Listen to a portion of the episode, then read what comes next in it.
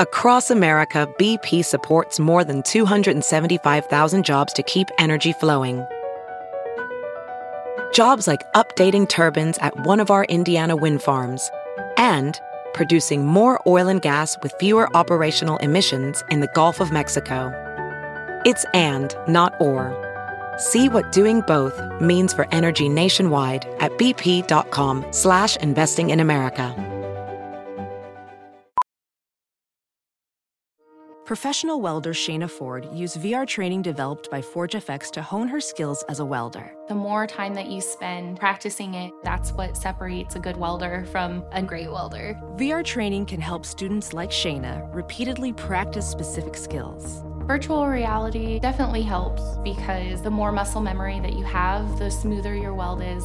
Explore more stories like Shayna's at meta.com slash metaverse impact.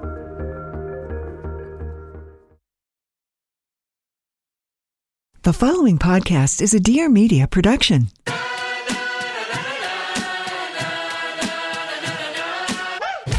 Hi, I'm Caroline Stanbury, and I am divorced, not dead. I'm a former Bravo TV star and now former wife. Fresh off the back of my divorce, I'm bringing real stories, real life, real talk on all things that aren't said between each other, society, the sheets, and everything in the middle. And lucky me, you'll be joining me for the journey, so buckle up. Hi, this is Caroline Stanbury, and welcome to Divorce Not Dead. Super excited to announce this is episode one. You have to bear with me. I haven't really done this before, but I'm so excited to take you on this journey with me. I'm here in my house in Dubai, sitting here with Melissa, my assistant, who you might hear from time to time because she's been kind of living this life with me. So um, I thought it'd be fun to have her views as well as my views. And I chat to you about all the things that sort of led me to where I am today, which is divorced and not dead, although I thought it might actually kill me at some point. Anyway, so for those of you that don't know me, I just wanted to give you a little bit of background on uh, my career thus far and sort of how I built it and what I did. So I didn't do A levels. Went to school up into GCSE. wasn't particularly good at the end at school. At the end, I think my last, actually my you know my my book when I sort of graduated from school, whatever you call it, left school, said people person. I will be a great people person, which is fine because I had. Uh, what do they call it? Like I had life experience. I was going to go in life experience. I was fine. Then I went to go and work for um, a couple of different companies as a um, personal assistant to people. And actually, that was one of the most fun jobs I've ever had and really, really enjoy it. That's why I always, people go, you know, you've always had assistants with you and, um, oh, you're so spoiled. Well, I mean, I am spoiled, but I have been an assistant for a long time and I really know what it is. I used to have one, one guy that would call me up in the middle of the night to get him a taxi when he was living in New York and I was in England. And I'd be like, all you have to do is dial nine. Yeah, my Melissa's here going, that's what I do. Anyway, I've done exactly the jobs that Melissa's now rolling her eyes about. So I've done it all myself. So I know exactly what it feels like. But I actually really, really, really enjoyed it. And actually looking back, some those were some of the most funny, fun times. So there, Melissa. Anyway, then I um, actually worked for my parents in the cashmere business. Then I actually set up my own styling business. And the styling business is what really led to everything. I turned sh- it into a styling shopping business where I found wealthy women who were busy at work and didn't necessarily have time or the inclination or the style to shop for themselves. And that's how i really built all my contacts all my business. And from that you know you you sort of build someone's trust because you're in their home you're you're giving them confidence. And then they give you other jobs. And i ended up you know then decorating for them doing gifts for them. And it just sort of spiraled from there. And then from that i built giftlibrary.com which ended up with 86 employees. And i was i think we were shipping to 72 countries and I had three stores and um, you know very big business partners, and it was a really, really, really hectic time. And I did that for seven years. Um, while I was in Gift Library, Bravo approached me because I was a female CEO um, and of a company that I'd built. And they were looking for new for, for characters for Ladies of London. To which I said no, I think religiously for the first year because I was like, how on earth am I going to run a business this size and film 24 hours? 24 hours, but whatever it was. And then I decided to go through the motions anyway because I'd never got anything in my life like that, where I'd never got through. And then I was thinking I'll never get it. And then, of course, I kept getting through each round. And then as I got through each round, it suddenly became a reality. And then at the end, I was still like, no, no, I can't do this. And then I was like, you know what? I was taking my business into America. And I was like, well, I can either buy a billboard in Times Square for like a month, or I can do a, a reality TV show where I'm broadcast into people's homes every single day. And that's what I did. So that's how everything came about for me. So I just wanted to give you that background on who I am and where I came from. I'm actually newly, newly divorced, living in Dubai. And I guess since you guys saw me sort of about three years ago, I suppose, on Ladies of London, I made the big move to live in Dubai with my children and my family and build a life here and a business here. And it's really taken me on such a journey that I never knew really that I would enjoy this this um, country so much, and I really, really have. And it's been something that's just totally reshaped me because I think, whereas I thought living here might actually contain me and make me more of a housewife and make me want to settle down more with my husband, it's actually done the total opposite.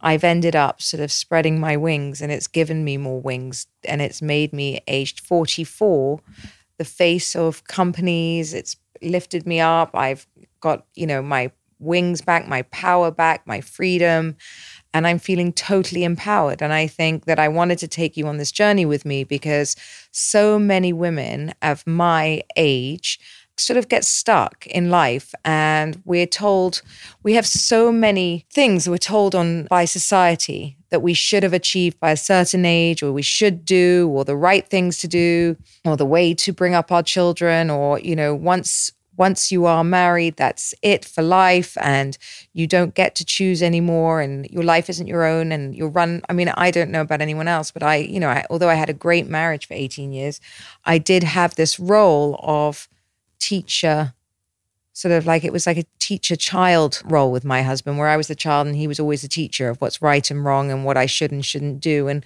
you know that's not his fault because I actually allowed that and wanted that I suppose. Having been to boarding school from the age of 6 to 18 it was a role that I'd always I guess assumed and had. And so it was a comfortable role. Luckily thank god because I have so many friends now who want to get divorced and are in a position where they cannot get divorced. I've always luckily been financially independent as well. That's not to say, girls, that, you know, obviously my husband absolutely provides everything for the children, the home, and uh, everything that he should, you know. But at the same time, what it does mean is that I could always choose to stay in or get out of a marriage, which I think is, you know, one of the top, top top things I can teach women. And I think that, you know, wasn't something that we were taught. We were always taught to get married and rely on a man. I would like to tell everybody don't get married to rely on a man. Get married because you want to get married, get married because you want to have children, get married for all the right reasons, but not because you don't have a better career goal you know and and that's just key. To be honest marriage should be the cherry on top not the cake. So that's kind of what this podcast is going to be about. I hope you guys find it interesting. I hope you know and i really want all your questions and I love answering all your questions that you send to me anyway daily. It's really like a chat session. I will have my guests on from time to time, but in the meantime it's kind of get to know me, get to know what I'm going through on a day-to-day basis, how much I have to run, how much, you know, just how life changes and and you have different phases of life. So I think when I first got married, I was so excited to get married as I think everyone is. And I, you know, what my mother actually when I when I had problems with my husband, she was always the one that said, "Oh my goodness, you know, stiff upper lip, darling, get back in there, make it work, you know, all these kind of things. And I was like, okay, mom, and off I went. And then suddenly I woke up one day and I was like, stiff upper lip, make it work. How the hell do you make something work for 50 more years? I'm like, I'm like, I am not going to die in four. I'm going to die in 50, maybe. You know, I'm like, I don't want to make it work for 50 more years. I really don't. Why is getting divorced so taboo? Why do I have to choose my husband at 25? Which, by the way, in my mother's era, you know, if you got to 25 or 22 and you weren't married, you were considered over the hill and undateable, unmarriable, and like, you know, there was something wrong with you. you had like a big red flag. So, you know, we, we all sort of got to the last year of our lives and suddenly went, I'll take, you know, I'll take him. And the thing is, you know, you choose different men for different phases, I've realized. Like I look at other people and I think I sort of started to realize it when I was walking around and I saw other couples that maybe were on their second marriages and they were sort of holding hands and snogging and doing all these things that I hadn't done in such a long time. And I was like, oh, and then I thought to myself, you know, because at the beginning I was, when I was younger, I was always like, poor things, there they are divorced, you know, as you do, judging everyone. And then You can only judge from your glass towel in your 20s. Anyway, so, you know, and I looked at them all and I was going, oh, that will never happen to me and I will never do that. And you set out with, obviously, nobody sets out with this, oh, this is, this is going to be for five years. so, you know, I think you set out with all the right intentions. And I, you know, I really did work through it, and so did my husband. And you know, it is it is what it is. I think you know, honestly, we both had too much responsibility. We both traveled a lot. We both have responsibility in the ending of this marriage. But at the same time, I don't regret any of it. I've got three beautiful children. I don't consider when people go, oh, poor you. No, poor me what? I had 18 years of a marriage, which is a lifetime for most people in dog years. I mean, look.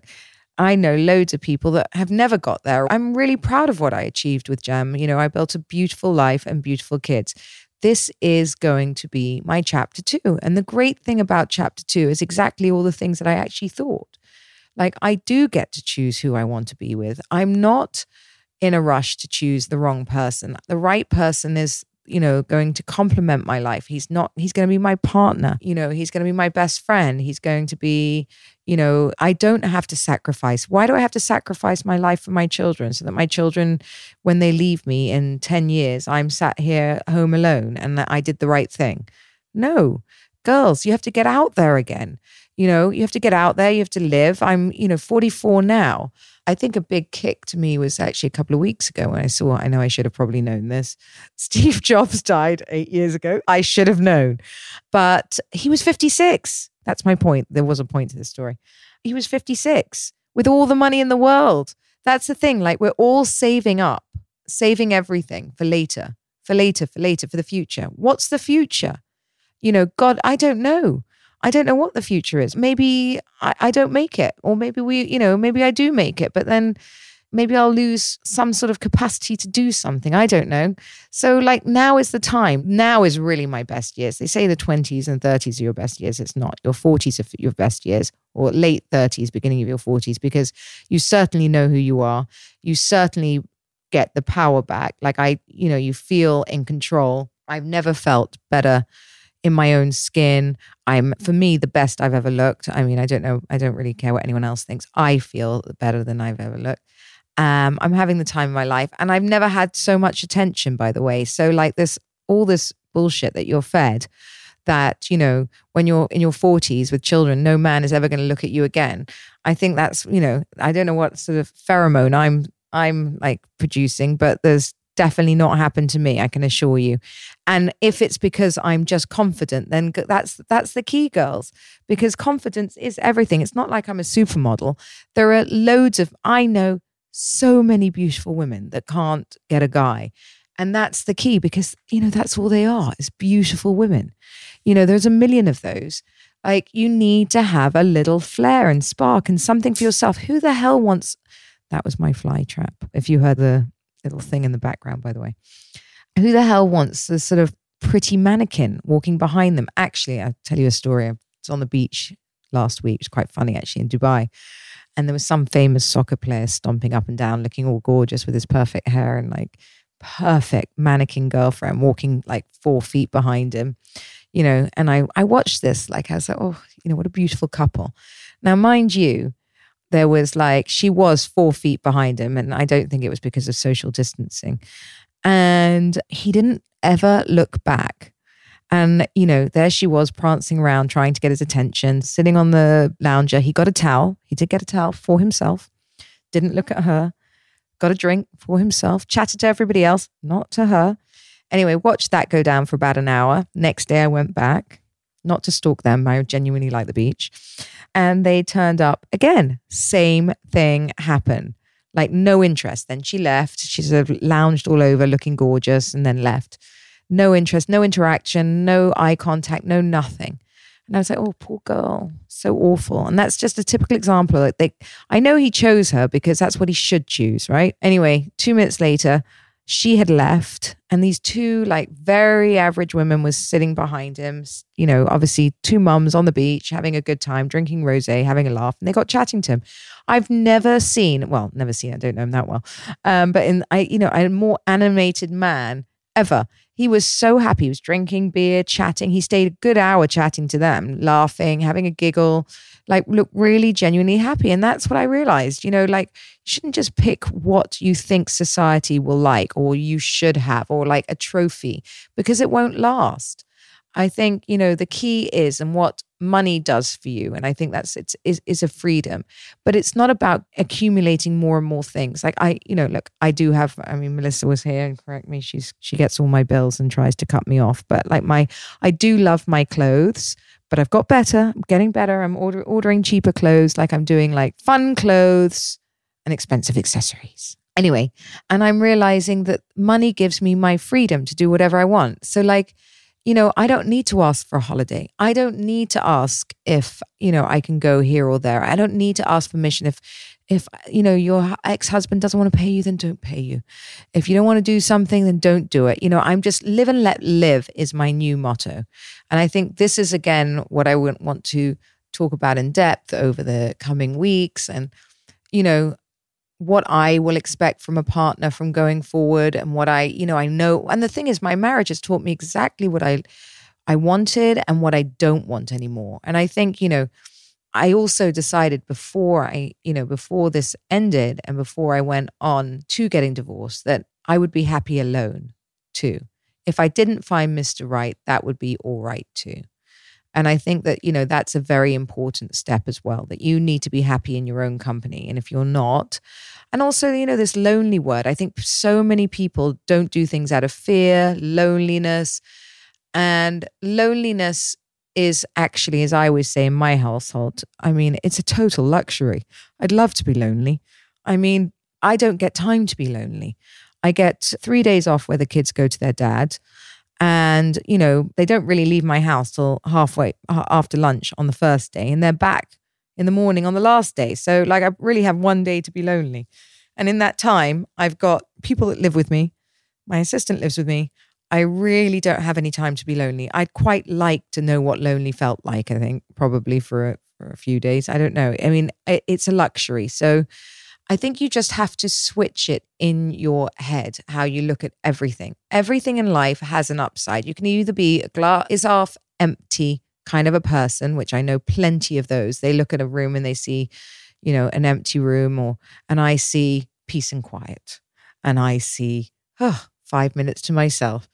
So, you know, I, I just always look at the bright side of everything. And I think, you know, I used to get so bothered by fights and fighting with people and I now I just breathe out. I literally just breathe out and it's amazing what you what happens when you just let go of things and you don't let it affect you the same way. And I think, you know, getting divorced for me is like taking control of my life completely. I'm not going to marry for money. I think everyone was expecting including my husband to for me to go and find some like old billionaire, me to be lying on a yacht somewhere in Saint Tropez within about a week.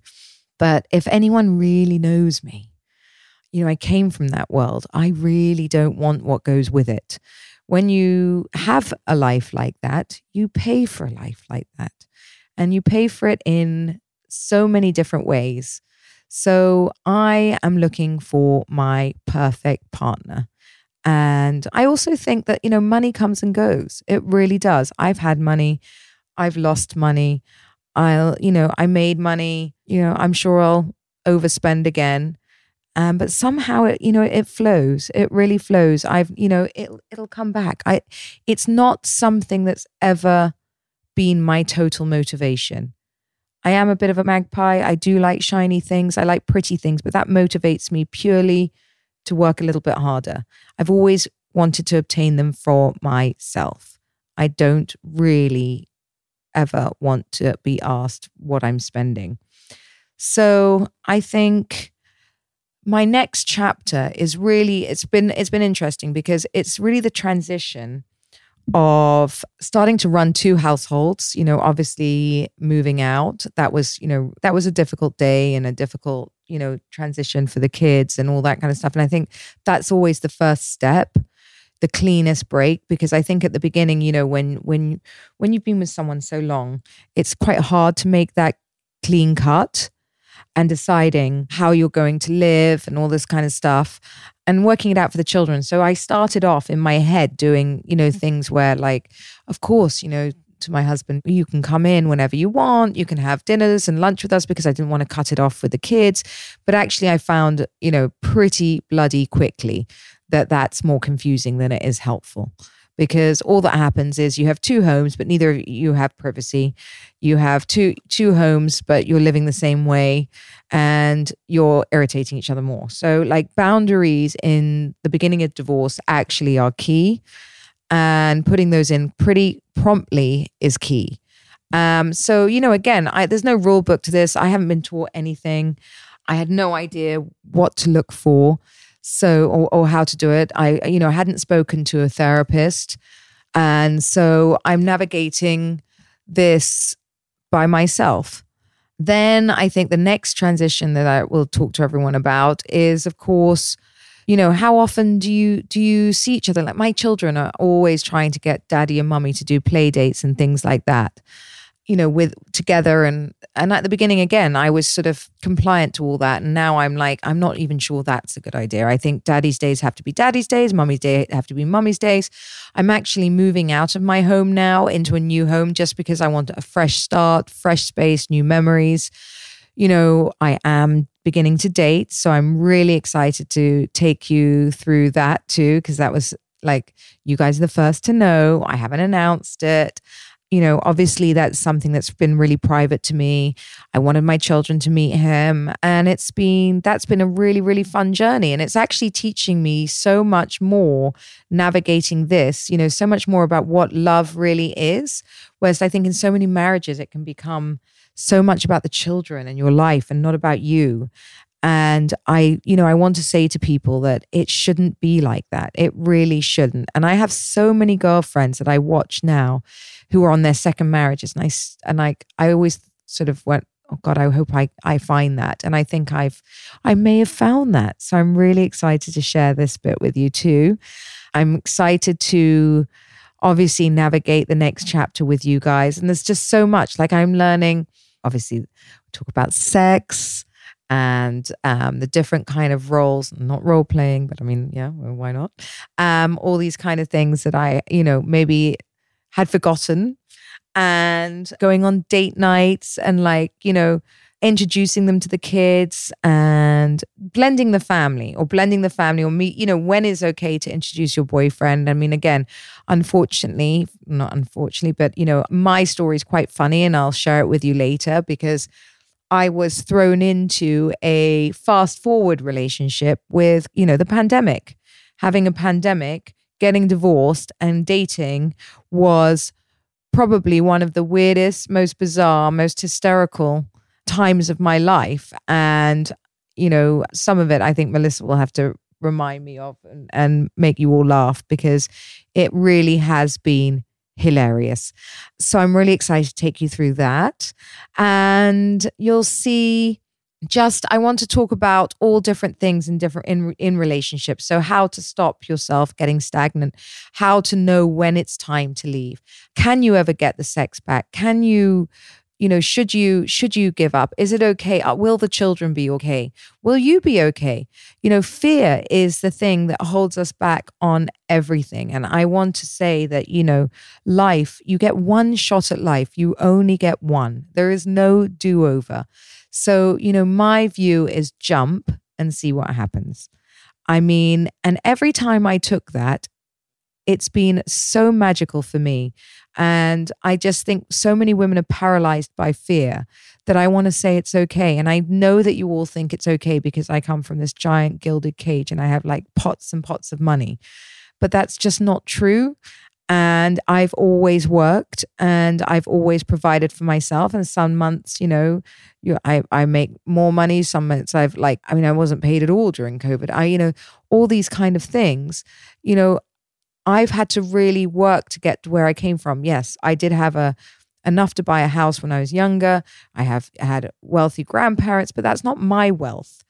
And so, you know, everything I built was on my own. Nobody handed me the keys to any of my businesses or anything. I'm just somebody who grew up in Dorset and made an amazing life for herself. And I think that this podcast can show you if I can do it, any of you can. You really can. I grew up in Dorset in the middle of nowhere. And if you had told me all those years ago, you know, when I lived in the middle of the countryside, that I would be on American TV and that I would be living in Dubai and that I would be the face of all these companies out here when I was 44, three children, got get divorced and have a beautiful hot well, chapter 2 boyfriend, lover, whatever you want to call him. I would have like told you you were out of your minds. And look at me now. So this is really meant to uplift you, give you hope and let everybody know that life really, really, really does begin at 40. And I can't wait. So thank you for joining me today. And again, DM me, send in any questions. Melissa and I will be checking everything. I'm going to start an Instagram page for this Divorce Not Dead. Send in any topics, any questions that you have for me. And I can, you know, obviously, I want to shape all my podcasts around what you guys want to listen to first. I will be having amazing guests on, female guests as well. I'm really excited to share all their experiences, especially through divorce and that these traumatic times. And actually, you know, things like sexual awakenings. I have friends who are literally doing cartwheels right now. Like, I mean, 40 is your sexual peak, isn't it? Yes, it is. Anyway, so send everything in. very excited. I hope you enjoyed today's. It was just chit chats with me, getting to know me, and I'm really excited to continue this journey with all of you.